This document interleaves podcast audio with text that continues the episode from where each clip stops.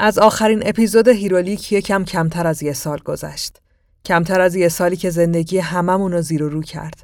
تقریبا مطمئنم هیچ کس، هیچ ایرانی نیست که بتونه بگه نه من که چیزی برام عوض نشده. برای هممون عوض شده. زندگی قبلش هم عادی نبود ولی الان حتی اون غیر عادی هم دست نیافتنی به نظر میاد.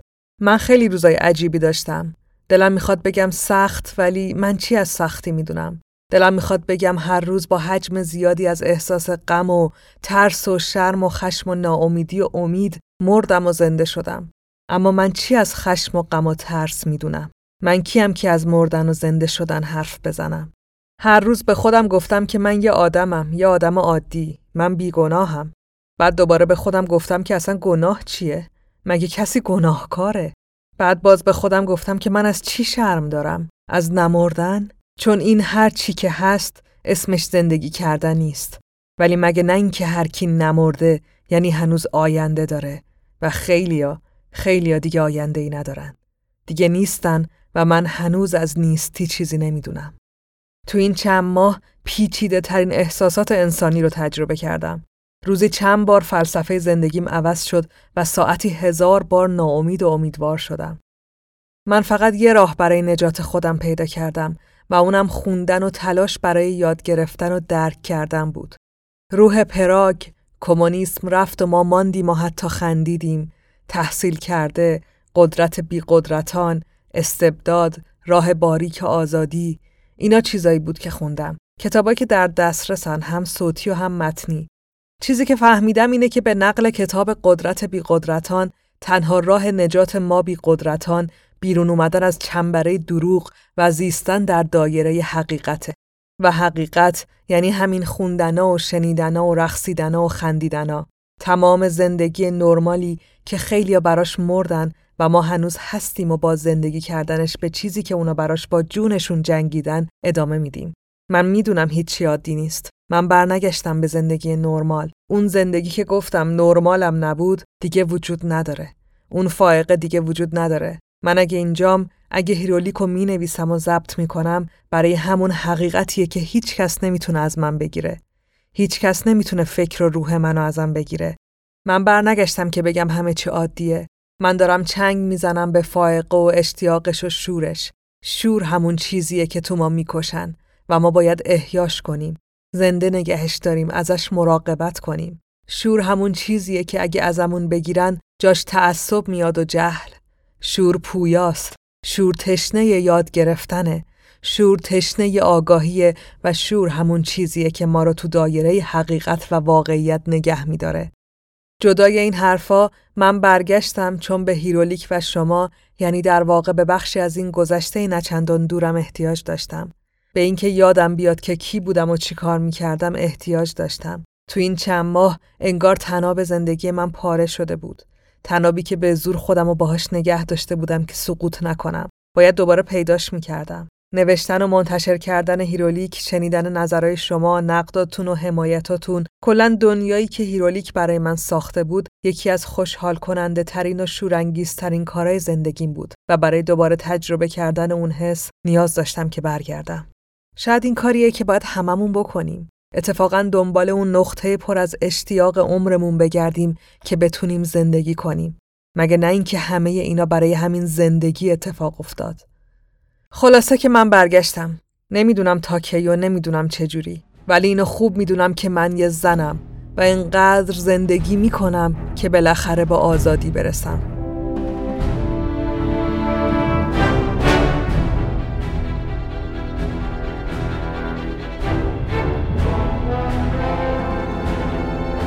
سلام چیزی که میشنوین قسمت 27 م پادکست هیرولیک و اولین قسمت از مینی سریال چهار قسمتی Sin City ه که در اسفند 1401 ضبط میشه.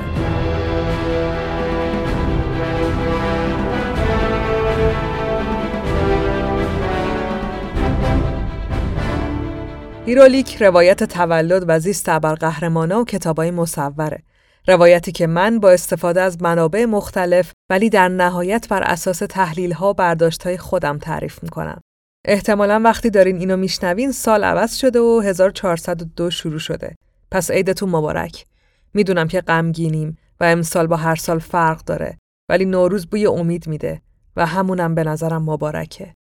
من متن اپیزودای این مینی سریال و مرداد 401 نوشتم ولی تصمیم گرفتم که تغییرش ندم یعنی متن رو عوض نکنم و همون چیزی رو براتون بخونم که فایقه اون روزا سعی می‌کرد بگه. پس به اپیزود 27 تا سیوم هیرولیک خوش اومدین. مینی سریالی چهار قسمتی از کمیک dark و نوآر Sin City که حتما خودتون می‌دونین دیگه شنیدنش اصلا برای بچه ها مناسب نیست. کتاب مصور Sin City یا شهر گناه تو دنیای کمیک یه پدیده است. پدیده ای که فرانک میلر هم خودش نوشت و هم تصویر سازیش کرد. سال 1991 منتشر شد تو سال 2004 و 2014 هم دو تا فیلم از روش ساخته شد و اکران شد. Sin City یه مجموعه هفت جلدیه و هر جلد یه داستان رو تعریف می‌کنه. البته من چهار تاشو انتخاب کردم که تو هیرولیک تعریف کنم. اونم چون یکی از جلدا پر از داستانای کوتاه بود. اون دوتای دیگه هم به نظرم یکم طولانی بود. برای همین گذاشتمشون کنار. پس شما قراره الان چهار تا اپیزود بشنوین که همش با هم منتشر میشه و تو هر کدوم من یکی از داستانای Sin City رو تعریف می‌کنم. ساختار هیرولیک تا حالا اینجوری بود که من اول از نویسنده کار یا کاراکتر و چگونگی خلق ایدش حرف می زدم. بعد قصه رو تعریف می کردم. آخرم داستان و کاراکتر رو تحلیل می کردم. این بارم همینطوره ولی فرقش این میشه که بخش تحلیل کمیک Sin City میره برای قسمت چهارم. یعنی بعد از روایت آخرین داستان. آخرم این که من برای روایت هرچه بهتر این داستانهای فوقالعاده از پنج تا دوبلور و گوینده حرفه‌ای که دوستا و همکارای عزیز منم هستن دعوت کردم تا کنارم باشن و هر کدوم توی قسمت کمکم کنن. آقایون علیرضا وارسته، بهزاد الماسی، علی زمیری، مهدی فضلی و سامان مظلومی عزیز. به ترتیب ورود به اپیزودا اسمشون رو خوندم ولی قبل از هر داستانم دوباره معرفیشون می‌کنم. پس چی شد؟ قراره چهار تا اپیزود بشنوین از چهار تا کمیک مجموعه Sin City که توی یه روز و پشت سر هم منتشر میشن. مثل همیشه اول بریم ببینیم که Sin City چیه و نویسندش کیه و اصلا چطوری این ایده به ذهنش رسیده. من فائق تبریزی هستم و با کمک بردیا برجسته نژاد این پادکست رو تهیه می کنم. این شما و این اولین قسمت از مینی سریال چهار قسمتی Sin City.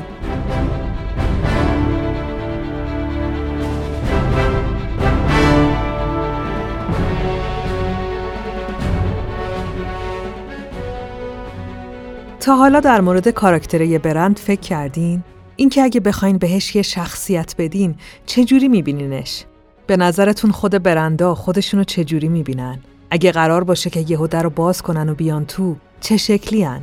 مثلا ناریان ناریان برند پوشاکه پوشاک بانوان ناریان خودش خوب می‌شناسه ناریان تو دهه سی زندگیشه تحصیل کرده است و عاشق سفر رفتن با دوستاشه دوست داره پیاده روی کنه از ورزشهایی مثل تنیس و تیاریکس خوشش میاد و از اینکه توی کافه بشینه و یه قهوه داغ بنوشه بی نهایت لذت می‌بره.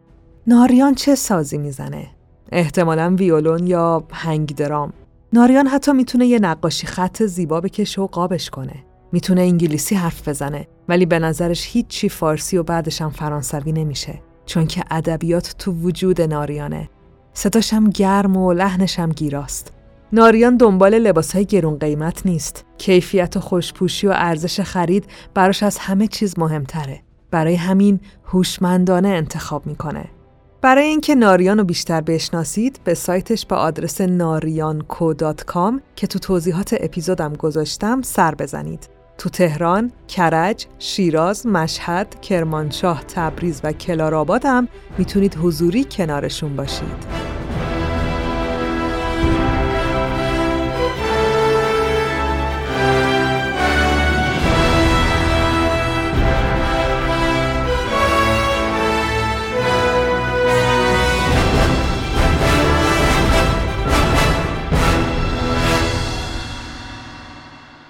تو سال 1986 اون دورانی که صنعت کمیک وارد عصر مدرن شده بود و دیگه هم خبری از قوانین سانسور نبود، مردی به اسم مارک ریچاردسون تصمیم گرفت که وارد دنیایی بشه که بین مارول و دیسی قدرتمند تقسیم شده بود و باهاشون رقابت کنه. مارکی انتشاراتی مستقل را انداخت به اسم دارک هورس، اسب تیره و با کلی اعتماد به نفس و البته توکل به خدا شروع کرد به کار. ایده مارک این بود که یه فضای ایدئال و خلاقانه و نامحدود برای هنرمندا ایجاد کنه. مهمتر این که اونا رو یعنی نویسنده ها رو بخشی از پروژه ها و فروششون بکنه. باهاشون مثل شریک برخورد کنه نه کارمند. یعنی برخلاف مارول و دیسی امتیاز کار ازشون نگیره و حق خالق بودنشون حفظ بشه. انتشارات دارک هورس کارشو با چند تا کمیک و داستان شروع کرد که شروع امید بخشی هم بود. تا اینکه سال 1988 یعنی دو سال بعد از افتتاحیه دارک هورس شروع کرد به خلق کمیک از روی فیلم های معروف اون دوره. یعنی برعکس چیزی که معمولا اتفاق میفته که ساخت فیلم از روی کمیکه دارک ها تصمیم گرفتن که کمیکاشون رو از روی فیلم های محبوب و کاراکتراش خلق کنن. مثل سری فیلم های الین و استار وارز یا همون جنگ ستارگان. این ایده تبدیل شد به سکوی موفقیت انتشارات. مارک ریچاردسون عزیز یعنی مدیر دارک هورس علاقه خیلی شدیدی هم به ژاپن و مانگا که کتاب مصور ژاپنی داشت. برای همین حتی به کاراکتر گودزیلا هم رحم نکرد و ازش استفاده کرد. اینو بگم که من هیچ اطلاعی از مانگا ندارم. از روی انیمه هایی که می‌سازن میشناسمشون. کتاب مصور ژاپنی دیگه. خب کجا بودیم؟ دارک هورس داشت کلی کتاب از روی فیلم ها منتشر می‌کرد. اما خب مارک ریچاردسون نیومده بود تا استعداد هنرمندایی که جذب دارک هورس میشن و صرف شخصیت های فیلم ها بکنه. بنابراین تصمیم گرفت که کاراکترهای اورجینال خلق کنه و بیشتر قدرت نمایی کنه. از کاراکترهای اورجینال دارک هورس میشه هلبوی و مسک رو مثال زد که از روی هر دوشون هم فیلم ساختن. پادکست کومیکولوژی دوستای عزیز من که دلم می‌خواد برگردنم از روی هر دو تا شخصیت اپیزود کار کردن. می‌تونین برین گوش بدین یعنی پیشنهاد می‌کنم که برین و گوش بدین. شخصیت مسک تو ایران خیلی هم معروف شد چون هم انیمیشن از تلویزیون ازش پخش می‌شد و همین که توی فیلمش جیم کری بازی می‌کرد و اونم تلویزیون پخش کرد. حالا خلاصه دارک هورس همینجوری داشت پله های ترقی رو می‌رفت بالا که با یه نویسنده و تصویرگر خلاق آشنا شد به نام فرانک میلر. فرانک میلری که اون روزا به خاطر دوتا داستانی که برای کاراکتر دردویل مارول و جناب بتمن دیسی نوشته بود حسابی درخشیده بود و شهره عام خاص شده بود.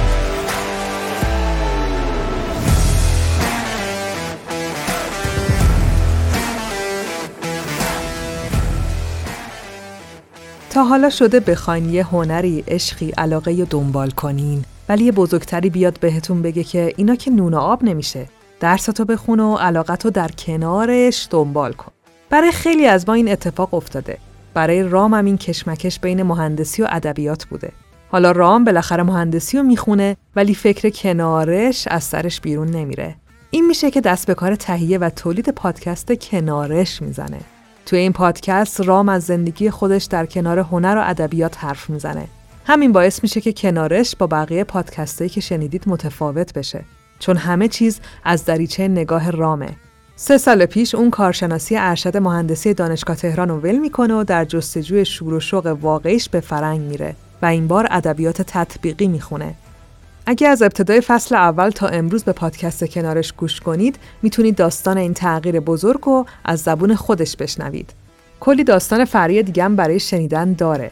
درباره ادبیات، سینما، مهاجرت و حتی اپرا. این آخری رو بعدا بیشتر توضیح میدم. پادکست کنارش رو می‌تونید روی تمام پلتفرم های پادگیر پیدا کنید و کافیه که به فارسی یا انگلیسی تایپ کنید کنارش. خود رام رو هم می‌تونید با handle رام ازودی توی social media پیدا کنید که من لینک اینستاگرامش رو هم توی توضیحات اپیزود براتون می‌ذارم.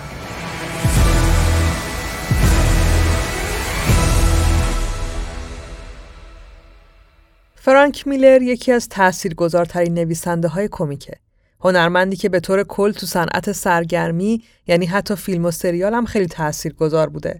داستان سرایی خاص و هنر نوآر و dark از ویژگی های بارز کارشه. تو هیرولیک ما دوتا از معروفترین کاراش رو شنیدیم که هر دوتاش هم واسه بتمن بود. تو قسمت یازدهم داستان بتمن سال اول ازش شنیدیم که reboot ی از اولین روزای شوالیه تاریکی تو گاتم بود. reboot یعنی از اول نوشتن داستان origin کاراکترها. فرانک میلر داستان origin بتمن رو تو دهه 80 میلادی دوباره نوشت که شد کمیک فوق‌العاده بتمن سال اول که من داستانش رو تو چهارگانه بتمن هیرولیک تعریف کردم. خیلی وقت بود اینو نگفته بودم حس خوبی داشت. چهارگانه بتمن هیرولیک. البته این تنها بتمنی نبود که از فرانک شنیدیم و قسمت چهاردهم یعنی شوالیه تاریکی برمیخیزدم از شاهکارای فرانک میلره. که بتمنی سال خورده و بازنشسته و تلخ نشون می‌داد که دوباره برمیگرده و آخرش هم بعد از نبردی با شکوه با سوپرمن سر ایدئولوژی همه رو به این باور میرسونه که مرده. دیگه حالا فکر کنم دارم spoil می‌کنم. برید قسمت چهارم چهارگانه بتمن هیرولیکو بشنوید. اصلا هر چهار قسمتش رو بشنوید. واقعا حس خوبی داشت گفتنش. حالا فرانک میلر خیلی راه سرراستی رو طی کرد که به اینجا رسید. اواخر دهه چهل میلادی تو ورموند آمریکا به دنیا آمد همونجا درس خوند و رفت کلاسای کمیک. وقتی هم دبیرستان رو تموم کرد رفت نیویورک و شروع کرد به نامه نگاری با این ور اونور کاراشو می‌برد نشون می‌داد و یه طوری خودشو معرفی می‌کرد پرزنت می‌کرد یه طوری که تو ذهن همه بمونه. تا بالاخره چند تا از کاراش تو انتشاراتی های مختلف منتشر شد. فرانک خیلی با استعداد بود و هنر داستانگویی و تصویرسازی خاصی داشت. برای همینم دیسی توجهش جلب شد و رفت سراغش. فرانک میلر از شروع دهه 80 میلادی که اون موقع تقریبا 24 5 6 سالش بود شروع کرد به کار کردن برای دیسی و یکم بعدم مارول دوران طلاییش هم از همون اول شروع شد اولین باری که صنعت کمیک فهمید که نه انگار واقعا یه خبراییه و با یه موجود جالب طرفن وقتی بود که فرانک نوشتن برای کاراکتر دردویل مارول رو دست گرفت و یکی از بهترین کمیکا رو خلق کرد. کاراکتر دردویل رو احتمالا می‌شناسین چون هم سریالش از نتفلیکس پخش شد و هم تازگی ها وارد دنیای سینمایی مارول شد. قضیه از این قرار بود که مارول از فروش دردویل از فروش کمیک دردویل راضی نبود و بعد از اینکه نویسندش هم رفت می‌خواستن کنسل کنن کلا کمیکو یعنی دیگه منتشر نکنن. این یعنی دردویل رو قبل از اومدن فرانک خلق کرده بودن. نویسنده هم داشتن روش کار می‌کردن ولی خیلی سودی برای مارول نداشت. تا اینکه فرانک اومد مارول و وقتی دید دارن دردویل کنسل می‌کنن گفت دست نگه دارید بذارید من یه ترایی بکنم. اونام گفتن ترای کن ترای کن و اینا. و اینجوری شد که کاراکتر دارک و جذاب دردویل که بچه فقیر محله های کروکسیف و فاسد هلز کیچن نیویورک بود با چشمای نابیناش و گوش بینهایت تیزش دوباره اومد و یه داستان مدرن و تاریک از خودش تعریف کرد. تا مدتها تو صدر پرفروش باقی موند و البته از اون مهمتر تبدیل به یه داستان موندگار شد. دیگه فرانک میلر افتاده بود رو دور. یکی از افتخاراتش هم خلق شخصیت الکترا تو همین دنیای دردویل بود که اگه سریال رو دیده باشین میشناسینش. یه ضد قهرمان زن و با شخصیت پیچیده و خیلی جذاب.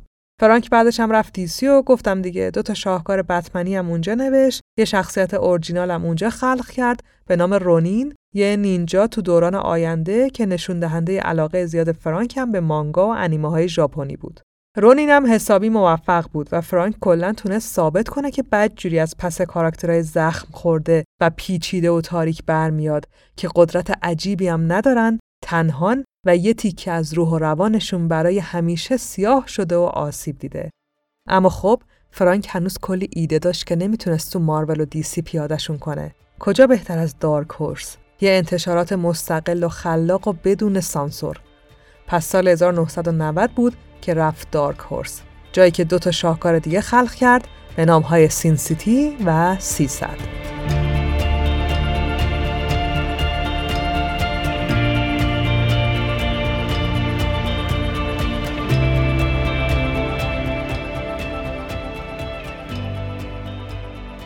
Well, the inspiration for it was was um, I'm I've been a fanatic at, um, for a long time for um, old crime movies, old right. crime novels. But it started with the movies and, and the old Cassidy movies, Bogart and all that.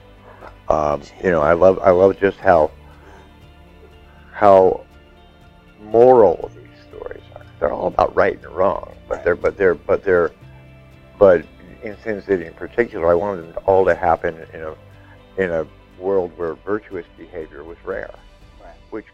در مورد ایده سین سیتی خب باید بگم که یه مدت طولانی بود که من طرفدار شدید فیلم ها و رمان های جنایی بودم. البته این علاقه از فیلم ها شروع شد. فیلم های قدیمی بوگارت و شبیه بهش. عاشق نحوه ارائه اخلاق تو اون فیلم ها بودم. همه چیز یا درست بود یا غلط.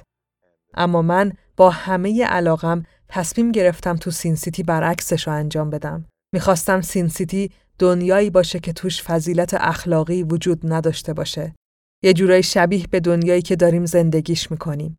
مثل یکی از آهنگای قدیمی Rolling Stones که تک تک پلیسا خلافکار و جنایتکارن و تمام گناهکارا قدیس. می‌خواستم جایی رو خلق کنم که قهرماناش همین آدمای بیقانون باشن و زنای تنفروشش هم از مهربون و انسانترین انسانها. می‌خواستم یه دنیای بدون تعادل بسازم. جایی که اخلاق و فضیلت با رفتارهای هر شخصی تو موقعیت سخت تعریف میشن. نه بر اساس یه جور حس الهی خوب بودن که حکومت و کتابای قانون بهمون به دیکته کردن. این چیزیه که فرانک میلر توی یکی از مصاحبه‌هاش در مورد سین سیتی گفته و باید بگم حالا که من کمیکو خوندم و یه دورم نوشتم و یه دورم ضبطش کردم بازم تصویرسازی بهتر از اینی که فرانک گفته هیچ جا نشنیدم و نخوندم. البته یارو خودش نوشته دیگه معلومه که خوب میگه. منظورم اینه که با همین چند جمله‌ای که گفت میشه تصور کرد که چه دنیای جذابی ساخته.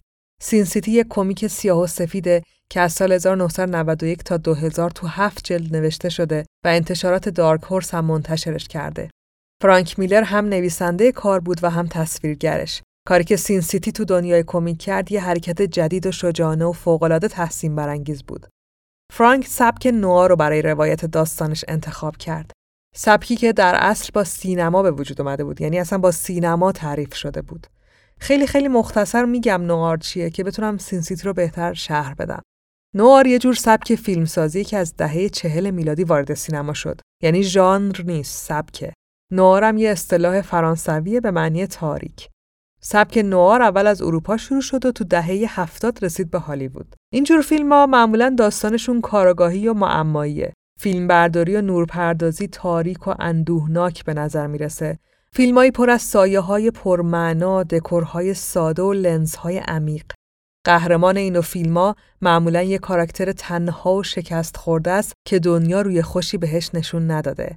جبرم نقش مهمی تو داستانش داره. یعنی قهرمان قرار نیست پایان خوشی داشته باشه. شاید معمای داستان حل بشه. اما سنگینی و تاریکی عمیق فضای فیلم حتی تو لحظه های موفقیت هم کاملا حس میشه. حل شدن معمای داستانم بر تاریک بودن و سیاه بودن واقعیتی که روایت میشه اضافه می‌کنه. فیلمایی مثل سانست بولیوار، کازابلانکا، ربکا و یا دارک نایت هم یه جورایی پیرو این سبک محسوب میشن. البته سر دارک نایت علما اختلاف دارن.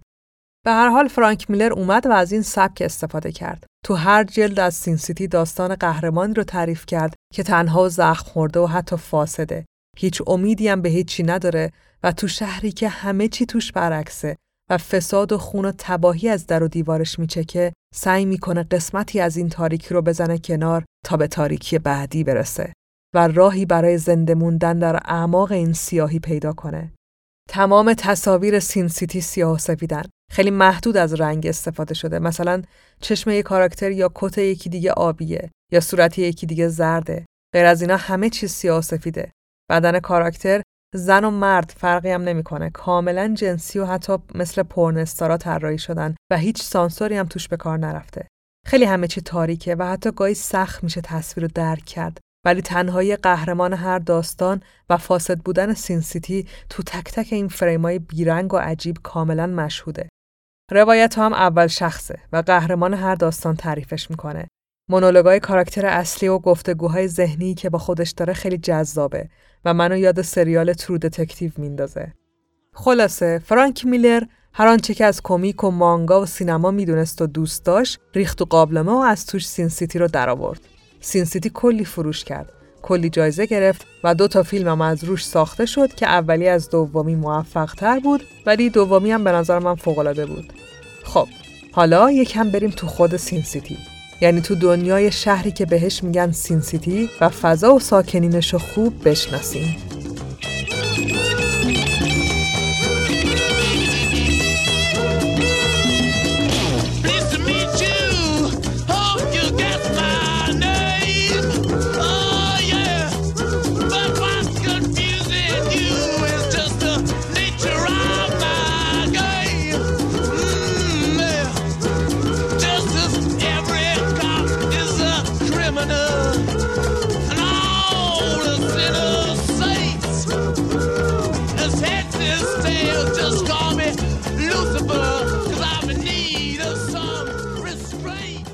Sin City در واقع Basin City ه که به Sin City معروف شده. اونم به خاطر حضور خیلی زیاد روسپی ها تو شهر. Sin City یه شهر مندرآوردی تو غرب آمریکا با اقلیمی گرم و خشک که البته زمستونای سرد با برفهای طولانی داره. یه جنگل بلوط دور تا دور شهره و یه رودخونه وسیع از وسط Sin City رد میشه. Sin City مثل شهرهای خیالی آمریکایی که تو خیلی از سریالا دیدیم بارهای شلوغ و یه طبقه ای داره که وسط یه خیابون خلوت و تاریکن. دور تا دورشون هم موتورای قولاسا با موتور سوارای چرم پوش وایسادن و سیگار می‌کشن. کوچه هایی پر از خونه های آجوری و چند طبقه داره که همشون پله های استراری دارن. سیمای برقم ازشون آویزونه. زن و مردای تنفروش و چرم پوش هم تو هر چهارراهی وایسادن و دارن سیگار می‌کشن.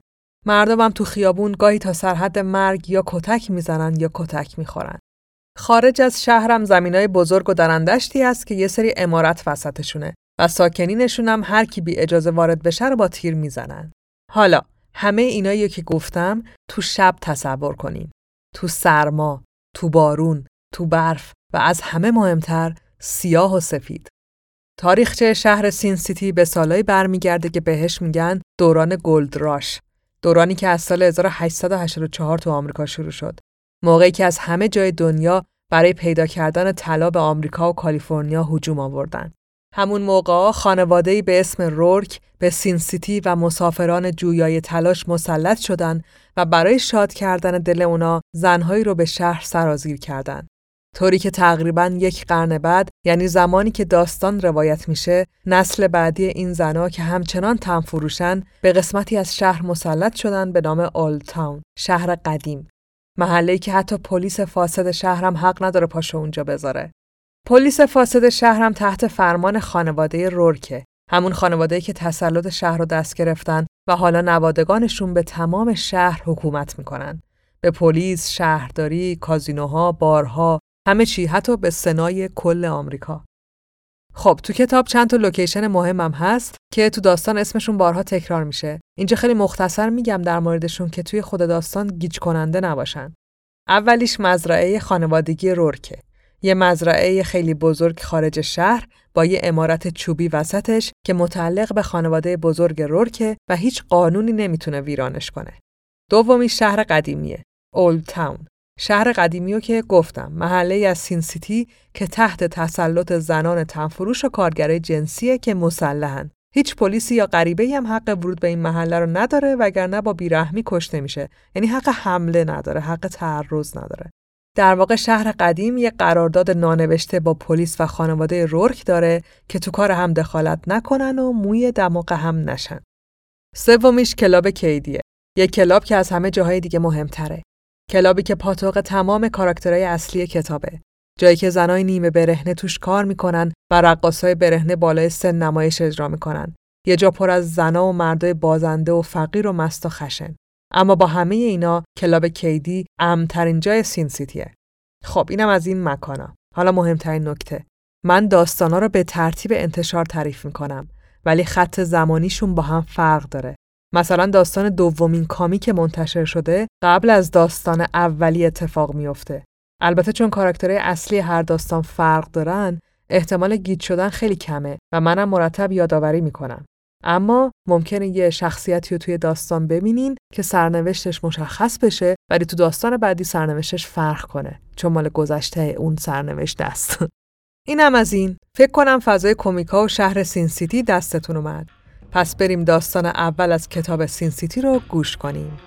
مونولوگا و گاهی دیالوگای کاراکتر اصلی این داستان یعنی کاراکتر مارو رو با صدای علیرضا وارسته عزیز میشنویم.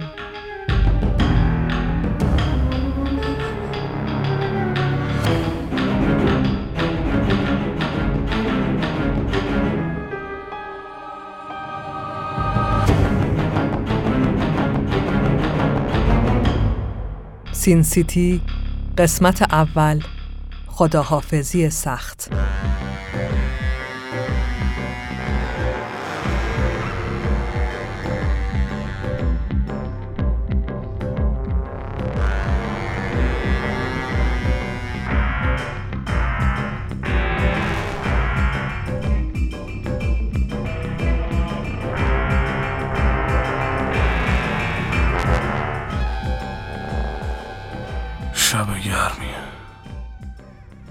جهنم. همه چی چسبناک. من توی اتاق داغون توی داغون ترین قسمت این شهر داغونم. صدای چرق چرق آشغالی که اسم خودشو گذاشته کولر حتی یه لحظه هم قطع نمیشه. اما من به یه الهه خیره شدم. روی پاهم نشسته و به میگه که منو می‌خواد. از تای دلش میگه. صادقانه. که اینقدر خوش شانس شدم؟ نه. وقت ما هر این فکرهای مزخرف نمی کنم بدنش بوی فرشته ها رو میده. اون بینقص. یه اله هست گلدی. میگه اسمش گلدیه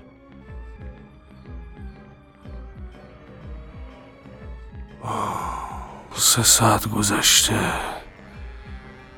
شلوار بوتم پام کردم. سرم درد می‌کنه و بزرگ شده. توی شکمم داره اتفاقایی میفته و گلدی مرده.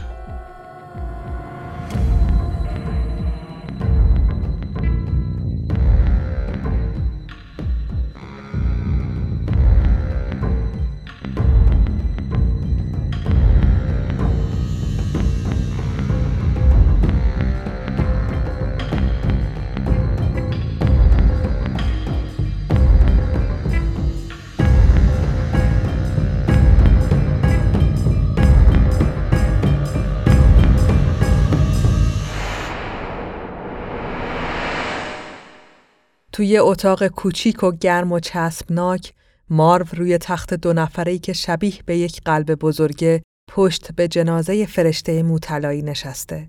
تخت قلبی و یه میز و یه صندلی کهنه تنها وسایلی که تو اتاق جا شدن و تمام اتاق و بوی گرما و عرق و الکل پر کرده. مارو یه مرد بزرگ و قول پیکره. صورتش خراشیده و پر از زخمه. مارو همون مردیه که هر موجود زنده ای تو سین سیتی بهش احتیاج داره تا زنده بمونه. هیچ کس از پس مارو بر نمیاد. برای مارو هیچ کس خطرناک نیست. ولی با همه اینا امشبون هیچی یادش نمیاد. بدن بیجون گلدی روی تخت افتاده بدون زخم و خراش، بدون کبودی. مار وقتی بیدار شد تازه فهمید که اون نفس نمی‌کشه. شاید یه حمله قلبی بوده. شکم مارف درد می‌گیره. انگار یه چیزی توش داره بیشتر و بیشتر یخ می‌زنه. دلش شور می‌زنه.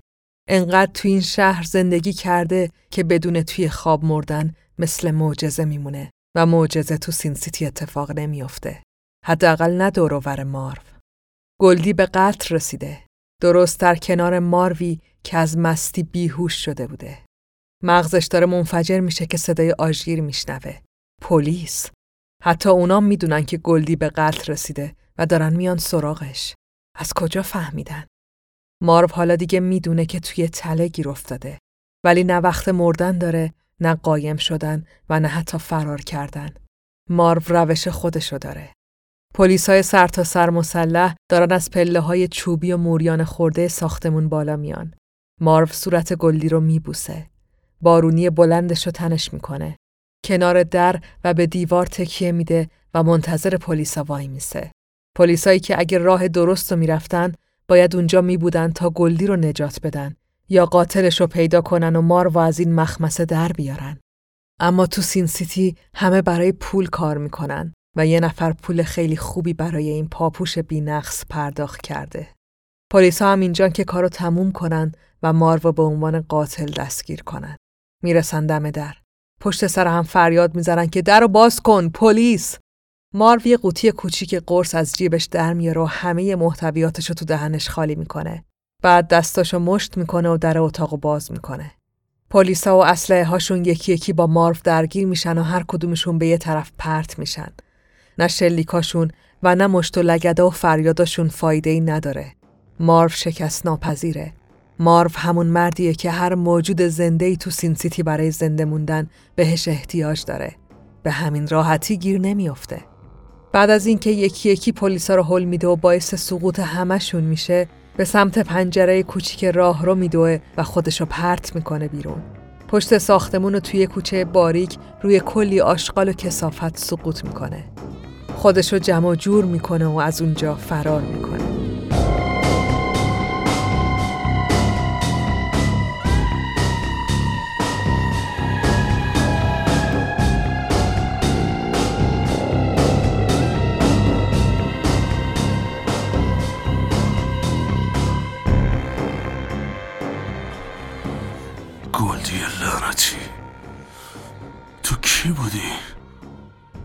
کی مردن تو رو می‌خواست؟ چرا با من بودی؟ به خاطر قیافم که نبوده. مگه خوکم؟ چرا الان این سوالا رو می‌پرسم؟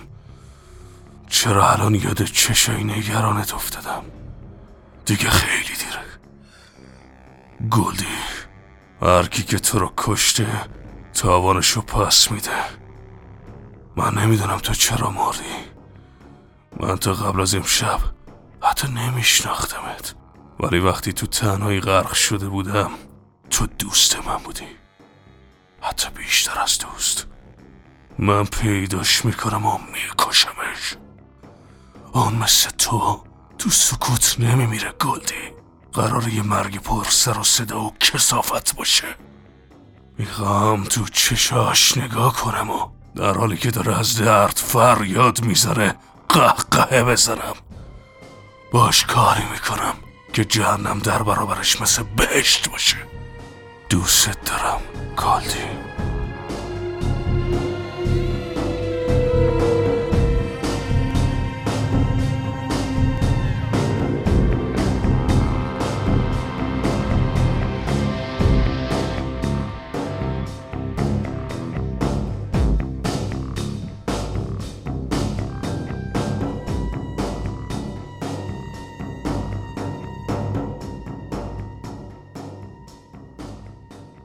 پلیسا از همیشه بیشتر بودن با لباس و اسلحه های ویژه. مارو در حالی که وارد تونل فاضلاب میشه فقط می‌تونه به یه نفر فکر کنه. لوسیل. لوسیل تنها کسیه که حاضره به مارو کمک کنه و از اونجایی که وکیله شاید یه راه حل خوبم داشته باشه. مارو از دریچه فاضلاب میاد بیرون. هوا تاریکه. خودشو به ساختمون میرسونه و از دیوار بلندش بالا میره تا به پنجره آپارتمان کوچیک لوسیل می‌رسه. پنجره رو بالا می‌زنه و وارد میشه. چیزی نمیگذره که لوسیل با اسلحه جلوش وای میسه و میگه اینجا چه غلطی می‌کنی؟ مارو که بالاخره به جای امن رسیده نفس عمیقی می‌کشه و میگه یکم آبجو داری؟ لوسیل اسلحهش رو پایین میاره و به مارو کمک می‌کنه تا بشینه. بدن مارو پر از زخمه. بعد به سمت جعبه قرصاش میره و یه قوطی پرت می‌کنه به سمت مارو. الکل بهت نمیدم. بیا اینا رو بگیر تا حالت بدتر نشده. لوسیل یه زن جوون و قد بلنده. تنها توی آپارتمان کوچیک و با یه اسلحه زیر بالشتش زندگی می‌کنه. تنها وکیلی که هنوز فاسد نشده و موکلینش از بخت برگشته های بی سرنوشت سین سیتی انتخاب می‌کنه. روبروی مارو وای میسه و میگه چه بلایی سرت اومده؟ مارف جواب میده که هیچی. فقط پدر چند تا پلیس رو درآوردم. لوسیل قاطی می‌کنه و میگه احتمالا کسی رو که نکشتی. یادت رفته تو زندان چه جهنمی داشتی؟ مار و عصبانی میشه. با اون هیکل گوریل شکلش بلند میشه و فریاد می‌زنه که جهنم؟ جهنم همین شهره. جهنم همین زندگیه. جهنم یعنی هر روز صبح از خواب بیدار بشی و اصلا ندونی که چرا اینجایی. چرا داری نفس می‌کشی؟ ولی می‌دونی چیه؟ این بار فرق داره. من این بار درست وسط یه اتفاق بزرگم. جام عالیه. بالاخره از جهنم بیرون اومدم. حالا دقیقا می‌دونم که چی می‌خوام. می‌دونم که چرا نفس می‌کشم. لوسیل دیگه حرفی برای گفتن نداره. به مارف کمک می‌کنه که زخماشو ببنده و با همون قوطی قرص راهیش می‌کنه که بره. مارو از کوچه های Sin City میگذره. پشت هر دیوار قایم میشه و بالاخره خودشو به خونه مادرش میرسونه. خیلی وقته که اونجا نرفته ولی یه اسباب بازی قدیمی اونجا داره که بد جوری الان لازمش داره. یه هفتیر. مار وارد خونه مادرش و بعد اتاق قدیمیش میشه. اتاق هنوز همون شکلیه. مادرش هر روز گردگیریش می‌کنه به امید اینکه مارو یه روزی برگرده. یه هواپیمای خیلی کوچیک جنگی از سقف آویزونه و یه تخت فلزی هم گوشه دیواره. نور خیابون روی تخت افتاده درست مثل قدیما. مار روی تخت میشینه، دستشو می‌بره زیر تخت و هفتیر خوشگلشو در میاره. هفتیری که تا مدتها تنها دوست مارو بود تا اینکه مجبور شد بذارتش کنار. مارو همه چی رو به دوست قدیمیش میگه در مورد گلدی و نقشش برای انتقام. به نظر میاد که هفتیرم از نقشه راضیه. مارو صدای مادرش رو میشنوه. مارو تویی؟ بالاخره اومدی خونه؟ مادر مارو یه زن پیر و نابیناست. میاد جلو و به صورت پسر قول پیکرش دست می‌کشه. امروز چند تا مرد مسلح اومده بودن دنبالت. پلیس نبودن. باز چی کار کردی؟ مارو به مادرش اطمینان میده که کاری نکرده. میگه یه شغل جدید گرفته و اونام همکاراش بودن. مادر نگرانه. باز گیت شدی نه؟ قرصاتو خوردی؟ مارو میگه از همیشه بهتره. بعد باهاش در مورد دختری حرف می‌زنه که تازه باهاش آشنا شده. به مادرش میگه اسم دختره گلدیه.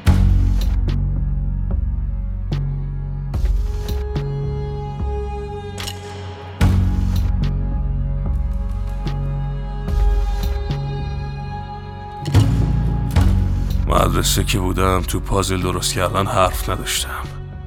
یه رفیقی هم داشتم که اسمش چاک بود. با دهن باز خیره می‌شد به پازل درست کردن من. خوشم میومد ازش. چون اقدر خنگ بود از نظرش من یه نابغه بودم. واقعیتی که توش گیر افتادم فقط یه پازل دیگه است. مثل قبلی ها ولی فرقش اینه که من دیگه اون آدم قبلی نیستم. لط و پارم. بذار فکر کنم فکر فکر برام پاپوش درست کردن پلیس هم, هم دستشونه. اما دشمن اصلی اون حروم زاده ای که اون الهه رو تو بغل من کشت آن از اون بیرونه. بس تو این پازل لعنتی من نه صورت یار رو دارم نه انگیزشو نه روششو و نه اسمشو که بتونم روح مریضشو بفرستم جهنم. ولی خبر خوب اینه که اونم داره دنبال من میگرده و منتظر پلیسا نیست. آدماش رفتن سراغ مادرم. پس منم یه دعوتنامه براش میفرستم. یا خودش میاد یا یکی رو میفرسته.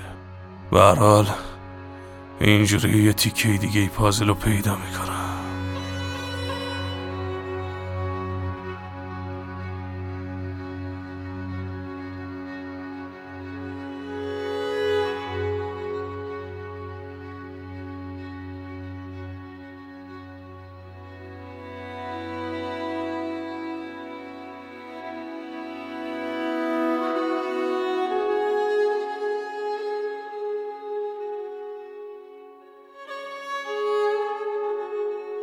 مارو راهش از تو کوچه های تاریک و گند گرفته سین سیتی پیدا می‌کنه.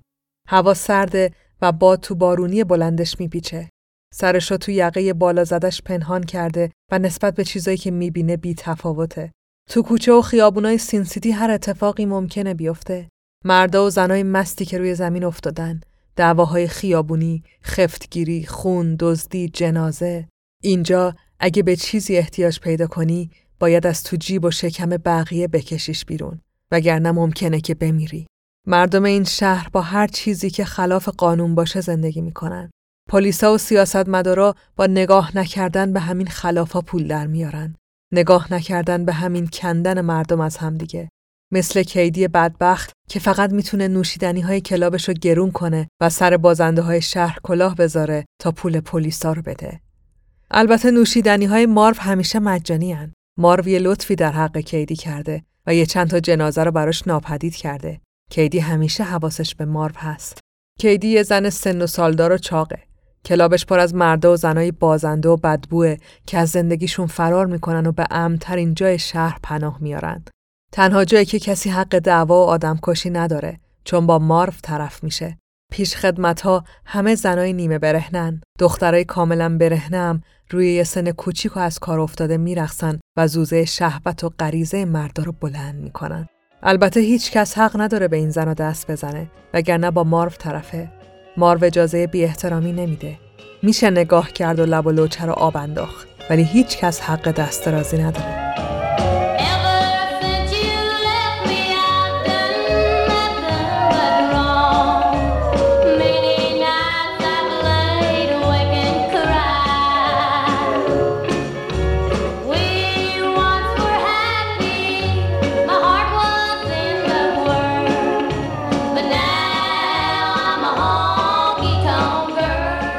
مارو وارد کلاب میشه. صدای موزیک براش آشناست. حتما نانسی روی stage رو داره میرخصه. نانسی بهترین رقاص کیدیه. با قد بلند و پوست برونزیش میچرخه و طناب روی هوا میچرخونه. اگه هر شب دیگه ای بود ماروم بهشون ملحق می‌شد ولی امشب یه کار مهمتر داره. مستقیم میره سراغ یه مرد پشمالوی ریزه میزه و از پشت گردنشو می‌گیره.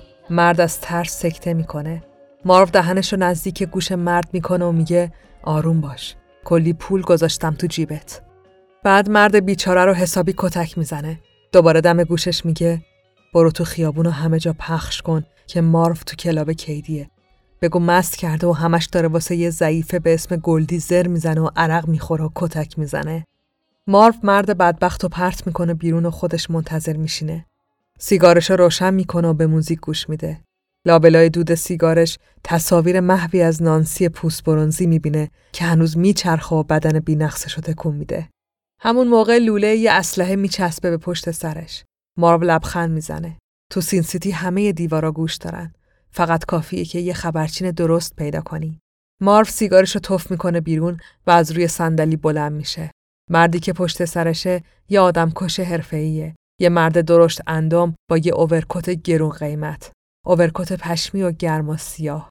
مارو عاشق کت مرد میشه و ابرازش هم می‌کنه. میگه عجب کتی داری. مرد اسلحه‌اش رو تکون میده و میگه را بیافت.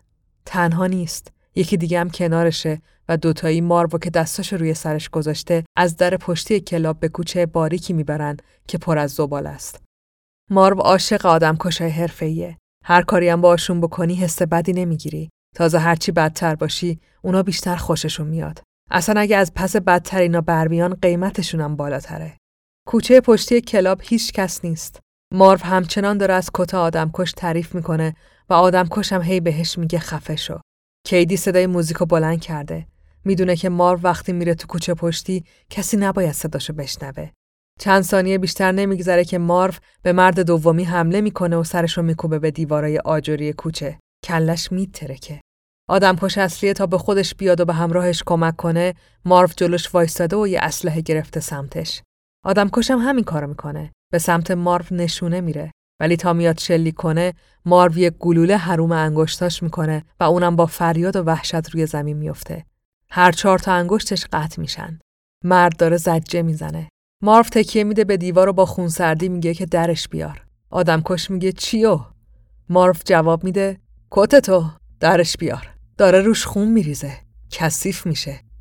مرد میگه باشه در میارم. مال خودت. مارو کتو میپوشه. خوشش میاد. حس خوش تیپی می‌کنه. بعد ادامه میده بگو کدوم خرید تو رو فرستاده وگرنه یه جوری میکشمت که هر لحظش آرزو کنی که تموم بشه و واقعا بمیری. فکر نکنم دلت بخواد. آدم کش تعلل نمی‌کنه. خیلی زود جواب میده و میگه که تلی استرن بهش دستور داده. تلی یه کلاب دیگر رو میچرخونه. مارو ازش تشکر می‌کنه و بعد مغز آدم کش بدبخت و میپاشونه به در و دیوار. البته حواسش هست که کت جدیدش کثیف نشه. بعد سیگارش رو روشن می‌کنه و می‌خواد بره که یه اتفاقی میافته. یه چیزی حس می‌کنه.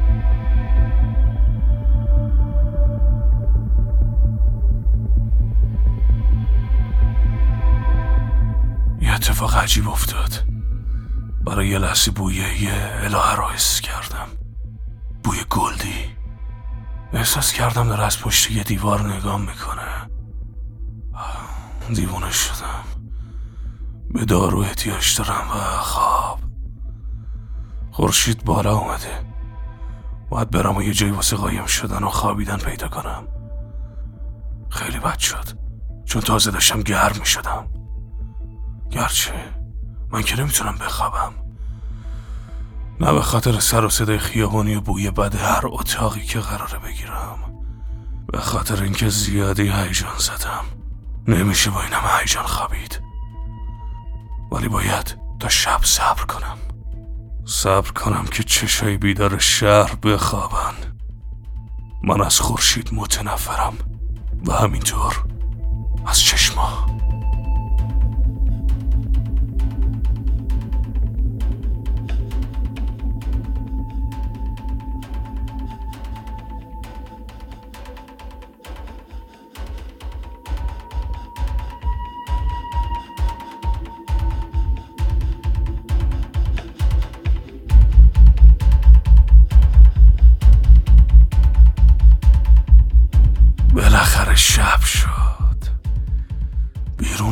سرده.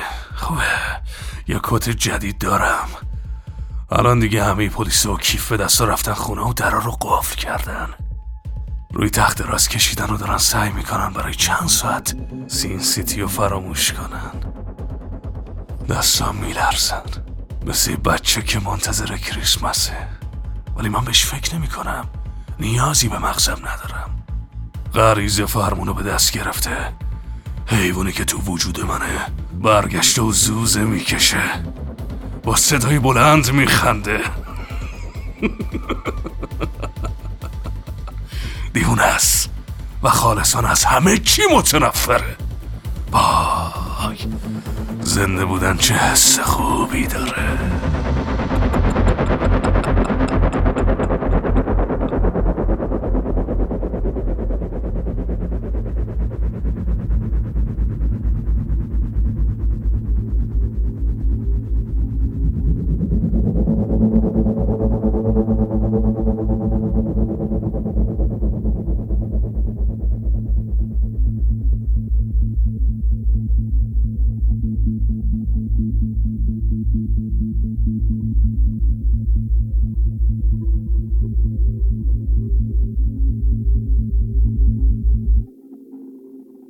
چیزی از شب نمیگذره که مارو با کت جدیدش به کلاب تلی استرن می‌رسه. تلی خیلی زود با اینکه حتی اسم نفر بعدی رو به مارو میگه بازم تو کاسه توالت عفونت گرفته کلابش غرق میشه و میمیره. نفر بعدی از ماشین خودش آویزون میشه و با سرعت روی آسفالت های زمین کشیده میشه. تو همون حالم یه اسم دیگر رو لو میده و بعد میمیره. بعد مارو وارد کلیسای خلوت و ساکت Sin City میشه. میره و تو اتاقک اعتراف میشینه. پشت تورهای دیوار چوبی وسط اتاقک کشیش Sin City نشسته. به گناهات اعتراف کن پسرم. کشیش اینو میگه. مارو میگه من امشب چند نفر کشتم. دستام هنوز خونی هن. نشد پاکشون کنم. کشیش می‌پرسه داری واقعیت رو میگی؟ مارف جواب میده تو به نظر مرد باهوشی میای کشیش. من نیستم. وقتی جوابی برای سوالم نداشته باشم به جای فکر کردن دنبال کسی میگردم که جوابو بدونه. اینام خونه اوناییه که به سوالام جواب دادن. مثلا اسم تو رو بهم گفتن. کشیش میترسه. صدای مارو آروم و عمیقه.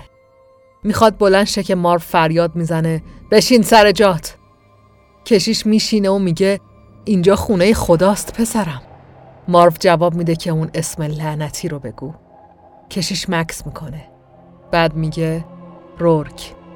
مارو عصبانی میشه و جواب میده رورک داری چرت و پرت میگی. امکان نداره قضیه به این گندگی باشه. کشیش جواب میده که خودت برو ببین. یه مزرعه تو شمال سین سیتی. اونجا همه چی رو می‌فهمی. ولی تو راه قبل از اینکه برسی خوب بهش فکر کن. به اینکه جنازه یه تنفروش ارزش مردن داره. مارو همون لحظه و در حالی که جمجمه کشیش با شلیک گلولش منفجر می‌کنه فریاد می‌زنه. ارزششو داره! ارزش مردن! ارزش کشتن! ارزش به جهنم رفتن! آمین.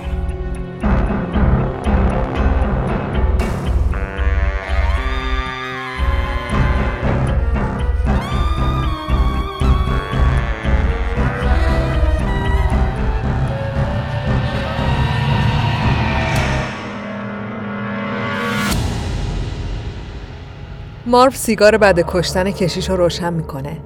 از پله های کلیسا پایین میاد و به سمت مرسدس سیاه و براق جناب پدر روحانی میره. به هر حال اون مرده و دیگه ماشینش رو لازم نداره. مارف باید بره به مزرعه‌ای که احتمالا متعلق به خاندان رورکه. خاندانی که صد سال پیش وقتی همه دنیا برای پیدا کردن طلا به آمریکا سرازیر شدن، سین سیتی رو بنا کردن و الان دارن از تک تک سلولای خودش و مردمش تغذیه می‌کنن. مارو می‌خواد سوار ماشین بشه که یه ماشین کلاسیک و بدون سقف با سرعت بهش نزدیک میشه. مارو اسلحه‌ش رو به سمت راننده می‌گیره ولی وقتی ماشین تا دو قدمیش می‌رسه خشکش می‌زنه. خودشه. گلدی پشت فرمونه. ماشین به مارو می‌زنه و اون پرت میشه رو هوا بعدم نقش زمین میشه. ماشین دور می‌زنه. این بار از روی مارو رد میشه. مارو فریاد می‌زنه. هنوز تو شوکه. ماشین این بار میره و ناپدید میشه. مارو به سختی از روی زمین بلند میشه. نفس نفس می‌زنه.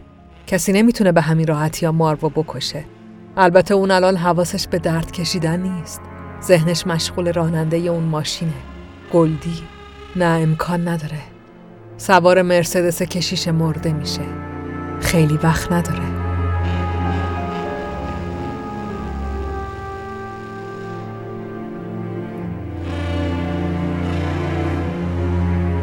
Sin City پشت سرمه پر سر و صدا تر و زشتر از همیشه. مرسدس بی سر و صدا و آروم داره تو جاده پرواز می‌کنه. این ماشین های مدرن مثل رویا میمونن.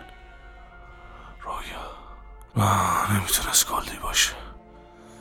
انگار طراحشون یکی بود ولی من دوباره گیج شدم. آه باید دارو بخورم. قبلا صدا یا بوهایی میشنیدم که واقعی نبودن.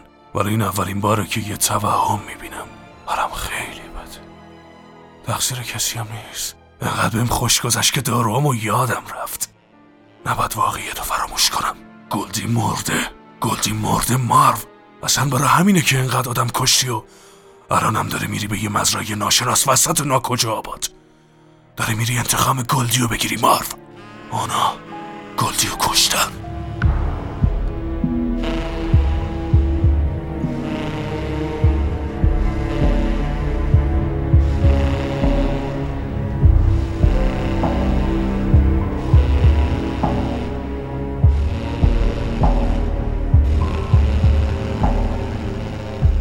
مارو کنار پرچینای یه زمین بزرگ وای میسه. از مرسدس پیاده میشه. پشت پرچینا پر از درخته و هیچی از داخل مزرعه معلوم نیست. همه نشونه ها بوی خطر میده. مارو آروم وارد میشه و از بین درختها و روباها و شغالا رد میشه تا به یه ساختمون عجیب می‌رسه. ساختمون یه طبقه است و چوبی که یه آسیاب بادی روی پشت بومشه. مارو تا قبل از این اصلا نمی‌دونست که همچین جایی وجود داره. چطور می‌تونست بدونه؟ این ساختمون چوبی و عجیب از هیچ کجای شهر و جاده و حتی خود مزرعه دیده نمیشه. باید خیلی نزدیک باشی و مارف خیلی نزدیکه. باور نکردنیه. حتی دلشوره هم داره. یه چیزی تو شکمش احساس می‌کنه. همون حسی که کنار جنازه گلدی هم داشت. اینجا تو این مزرعه آدمای زیادی مردن. بوی مرگ میاد. صدای زوزه یه سگ بزرگ توجه مارو جلب می‌کنه.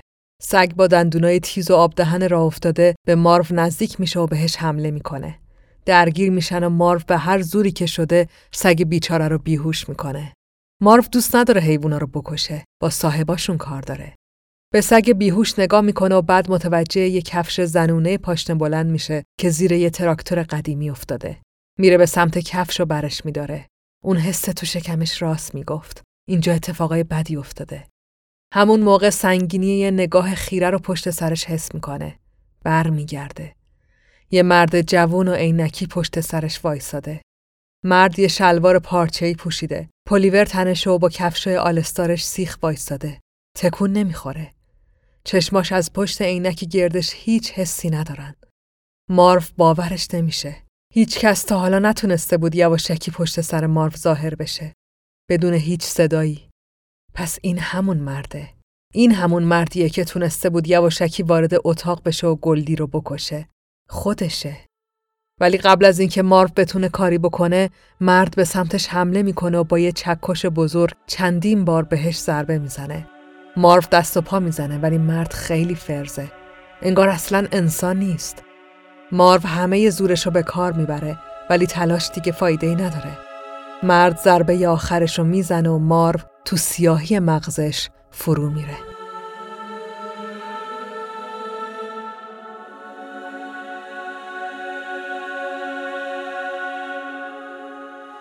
من حتی از بازنده که خودم فکر می‌کردم هستمم بازنده ترم خراب کردم گلی قاتل تو پیدا کردم ولی اون از من بهتر بود.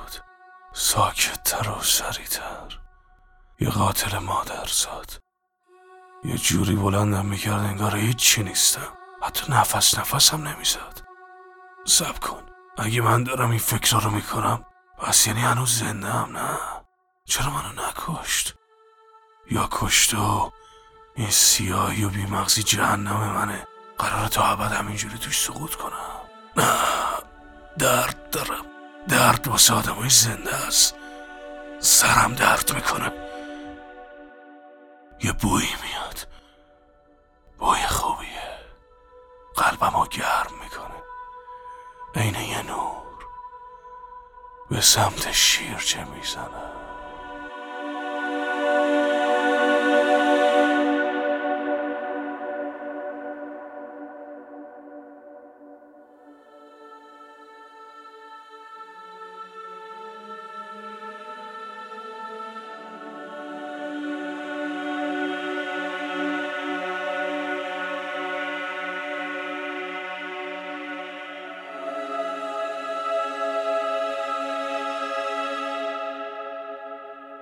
مارو چشماشو باز می‌کنه. توی اتاق با یه در آهنیه. روی دیوارا کاشی های کوچیک و مربعی کار شدن و هوا هم خیلی سرده. خیلی. اتاق در واقع یخچاله. این چیزیه که مارو وقتی سرشو به سمت یکی از دیوارا میچرخونه می‌فهمه. روی یکی از دیوارا مارو باورش نمیشه. چشماشو میماله. روی یکی از دیوارا سرای قطع شده کلی زن مثل سرای گوزن یا خرسای تاکسی درمی شده کوبیده شدن. سرای واقعی از زنای واقعی. اینجا محل نگهداری یادگاریه. یخچالی که یه قاتل زنجیره مریض یادگاریایی از قربانیاشو نگه میداره. سرا رو نگه میداره و بقیه بدنشون رو می‌خوره. این صدای لوسیله. مارف برمیگرده و پشت سرش لوسیل رو می‌بینه که وحشت زده و برهنه یه گوشه اتاق کز کرده. لوسیل تنها وکیل دوست داشتنی Sin City. اون بدنشونو می‌خوره و استخوناشو میده به سگش. مارو به لوسیل نزدیک میشه. لوسیل داره میلرزه و به یه نقطه خیره شده. زانوهاشو تو بغلش گرفته و حتی نمی‌تونه به مارو نگاه کنه. مارو کت جدیدشو در میاره و دور بدن لوسیل میپیچه. آروم باش لوسیل. اینجوری گرم میشی. اون میپزتشون مارو. مثل استیک. حالا نوبت ماست هر دومون. لوسیل دستشو نشون مارو میده. دست لوسیل از آرنج قطع شده. وقتی هنوز زنده ایم این کارو می‌کنه. بدنمون رو تیکه تیکه می‌کنه و جلوی خودمون میپسه و می‌خوره. مجبورمون می‌کنه که نگاه کنیم. مارو لوسیل رو تو بغلش می‌گیره و سعی می‌کنه که آرومش کنه. لوسیل با صدای بلند گریه می‌کنه. صدای گریه هاش از تنها دریچه اتاق زیرزمینی موزاییکی به بیرون میره. دریچه‌ای که به مزرعه راه داره و مرد عینکی و آدم خار جلوش وایساده و بدون هیچ حسی به زار زدنهای لوسیل گوش میده. لوسیل آروم میشه. مارو بلند میشه و به سمت دریچه میره. دریچه با میله های پهنی محافظت میشه. مارو از دیوار بالا میره و دستشو به میله ها میرسونه. هر کاری می‌کنه نمی‌تونه تکونشون بده. لوسیل داره پشت سر هم حرف می‌زنه. تو ما رو تو درد سر انداختی. ماروم بهش میگه که همه چی زیر سر رورکه. لوسیل یهو ساکت میشه. اونم باورش نمیشه که پای رورک وسط باشه. یکم فکر می‌کنه و بعد جواب میده. خب هر کی که هست از همه چی خبر داره. حتی خبردار شده که من بعد از دیدن تو رفتم دنبال پرونده اون روسپی که می‌گفتی. می‌خواستم ببینم چه خبره. مارف جواب میده. روسپی؟ آره دیگه روسپی. همون که دنبال قاتلشی. گلدی. مارو چند ثانیه ساکت میشه و بعد میگه من نمی‌دونستم که اون روسبی بوده. فرقی نمی‌کنه ولی نمی‌دونستم. لوسیل ادامه میده آره از اون گرونه و با کلاساش فکر کنم خیلی باید بهت خوش گذشته باشه. صدای موتور یه ماشین میاد و هر دوشون ساکت میشن. مردی از ماشین پیاده میشه. مارو و لوسیل صدای فریاد راننده رو میشنون که میگه کوین بیا سوار شو. بعد از چند ثانیه ماشین راه میفته و میره. کوین. پس اسمش کوینه. مارو میله های دریچه رو محکم گرفته و در حالی که دندوناش از عصبانیت به هم فشار میده مطمئنه که به زودی دوباره کوین رو می‌بینه.